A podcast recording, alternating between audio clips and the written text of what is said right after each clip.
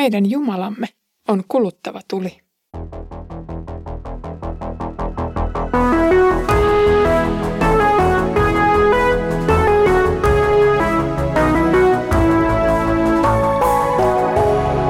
Kirjoitusten pauloissa. Tervetuloa mukaan Kirjoitusten pauloissa podcastin pariin. Olen Iida kansanlähetysopistolta ja luen kanssasi toista Pietarin kirjettä. Kirje on tulossa päätökseen ja siksi opetustenkin teemat ovat pyörineet viime päivinä maailmanlopun tunnelmissa. Luen nyt kolmannesta luvusta. Herran päivä tulee kuin varas.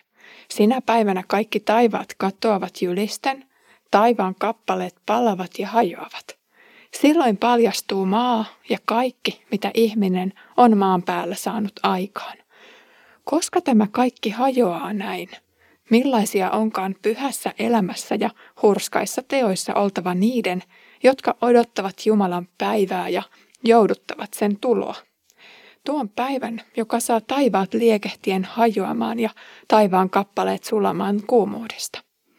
Mutta meillä on hänen lupauksensa, ja siihen luottaen me odotamme uusia taivaita ja uutta maata, joissa vanhurskaus vallitsee.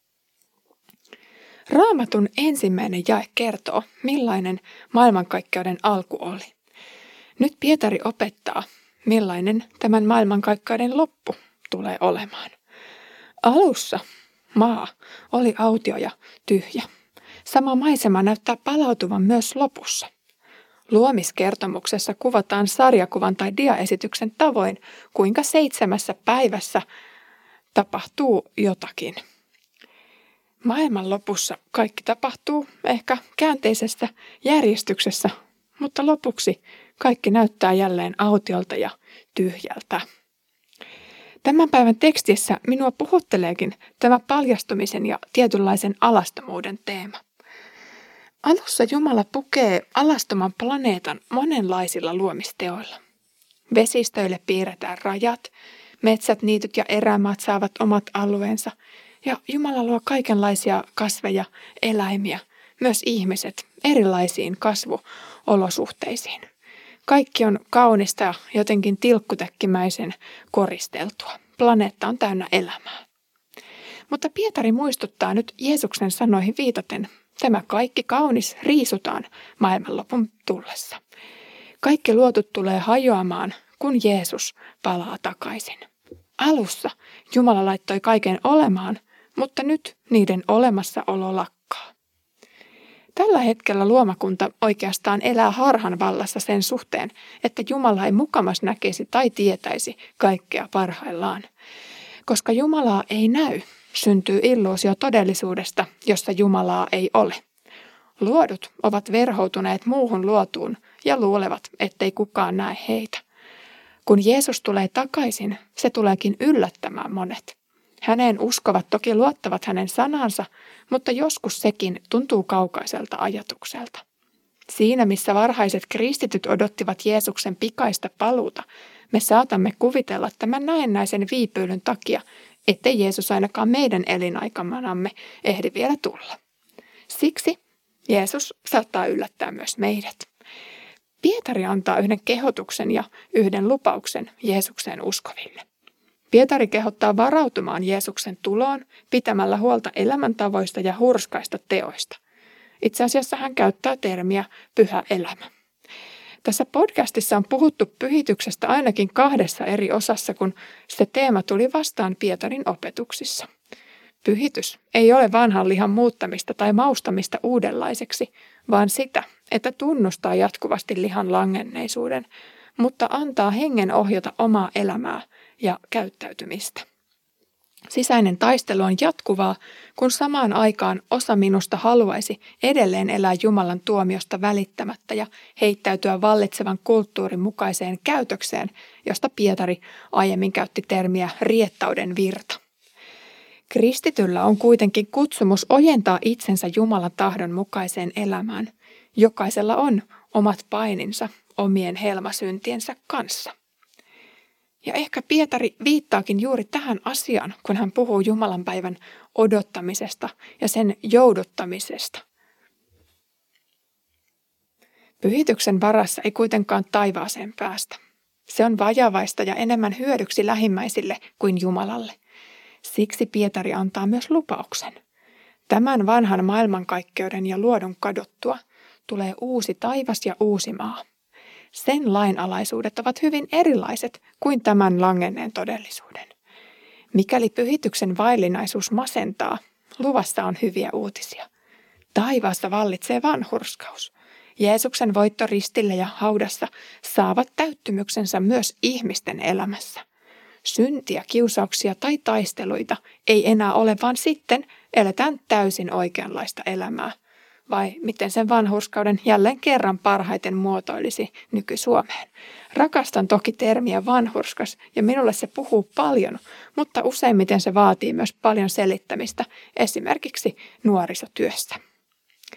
Herran päivä tulee yllättämään monet. Myös sen aikaansaannokset yllättävät. Jo muinaisuuksista asti ihmiskunta on tottunut siihen, että aurinko nousee joka aamu. Rikkaruohot kasvavat viljelyksille, hyttyset inisevät korvan juuressa ja kuukin jatkaa kiertoaan kuukaudesta toiseen. Tuntuu siltä, että maailma on aina ollut ja tulee aina olemaan. Ja minä, ihminen, olen täällä päiväkorennon tapaan vain vähän aikaa ja sitten jo katoaan. Mutta se, mitä näemme, ei ole kaikki. Raamattu sanoo, että Pietari tulee kerran kuin tulisilla vaunuilla. Taivas on silloin tulessa, planeetat ja meteoriitit sulavat.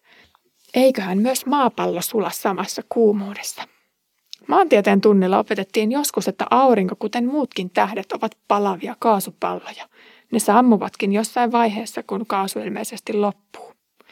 Ennen sammumistaan muistelen, että tähdet kuitenkin laajenevat, ja mietinkin viittaisiko Pietarin sanat nyt tähän ilmiöön.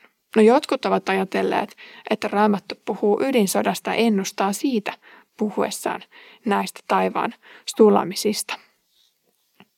Voidaan myös ajatella, että tämä olisi sellainen vertauskuvallinen ilmaisu hengelliselle todellisuudelle, joka seuloo lampaat vuohista. No se jää nähtäväksi, miten asiat konkretian tasolla tapahtuu. Tuleeko Jeesus takaisin ennen kuin aurinko vaikkapa sammuu? Mutta se on kuitenkin varmaa, että nämä asiat tapahtuvat fyysisessä todellisuudessa. Jeesus syntyi kerran ihmiseksi tähän maailmaan ja hän myös palaa tähän maailmaan. Sen jälkeen tämä tuhoutuu ja alkaa uuden ajan kausi. Jeesus on siis antanut varoituksen, kehotuksen ja lupauksen – kaikki riittävä on ilmoitettu ihmisille. Kysymyksiin kuten miten ja milloin saadaan vastaukset aikanaan. Eikä olekaan hedelmällistä jäädä nyt väittelemään näistä, vaan keskittyä Jeesukseen, joka pelastaa. Jumalan tahto kun on, että jokainen ihminen pelastuisi. Saat siis tänään kiittää häntä, että olet päässyt armosta osalliseksi ja saat rukoilla heidän puolestaan, jotka eivät vielä ole.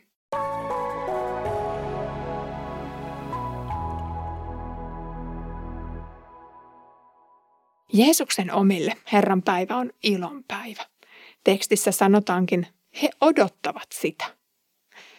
Odotus on ikävöintiä, valmistautumista ja toivomista. Jos ollaan lähdössä matkalle, sitä varten tehdään suunnitelmia, varauksia, pakkaamista ja monta muutakin käytännön valmistelua. Myös sydän odottaa ja valmistautuu tunteiden tasolla. Ilmassa on jännitystä, iloa, toivoa, pelkoa ja niin edelleen. Järkikin pyrkii pysymään selvillä siitä, missä nyt mennään. Pää etsii tietoa ja karttoja, jotta mikään ei pääsisi yllättämään. Usko Jeesukseen on samaa ikävöimistä.